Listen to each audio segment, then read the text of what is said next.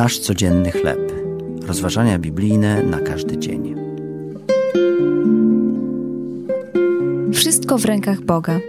Tekst autorstwa Kirsten Holmberg na podstawie pierwszego listu do Tesaloniczan, rozdział 5, wersety od 12 do 28.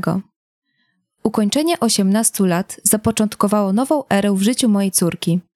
Po ukończeniu koledżu, jako dorosła osoba, miała teraz prawo do głosowania w przyszłych wyborach i wchodziła w całkiem nowe obowiązki. Uświadomiłam sobie, że już wkrótce opuści nasz dom, więc mam naprawdę mało czasu na przekazanie jej mądrości potrzebnej do samodzielnego stawienia czoła światu. Jak zarządzać finansami, jak reagować na problemy wokół nas i jak podejmować właściwe decyzje. Moje poczucie obowiązku, by wyposażyć córkę w umiejętności radzenia sobie w życiu, było zrozumiałe, gdyż kochałam ją i pragnęłam, by się rozwijała. W pewnym momencie zdałam sobie jednak sprawę, że choć mam ważną rolę w jej wychowaniu, nie jest to wyłącznie moje zadanie. Apostoł Paweł zachęcał wierzących w Tesalonice, których uważał za własne dzieci w wierze, by nawzajem sobie pomagali. Jednak ostatecznie ich rozwój powierzył Bogu.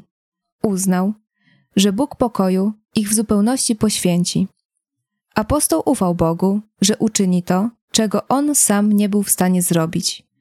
Przygotuje ich ducha, duszę i ciało na ostateczny powrót Jezusa. Chociaż listy świętego Pawła do Tesaloniczan zawierają nauczanie, to jednak jego zaufanie Bogu w kwestii ich duchowego stanu świadczy o tym, że rozwój tych, na których nam zależy, ostatecznie zależy od Boga. Czy zauważasz, że Bóg pomaga ci w duchowym rozwoju? Czy duchowy rozwój powinieneś zawierzyć Bogu?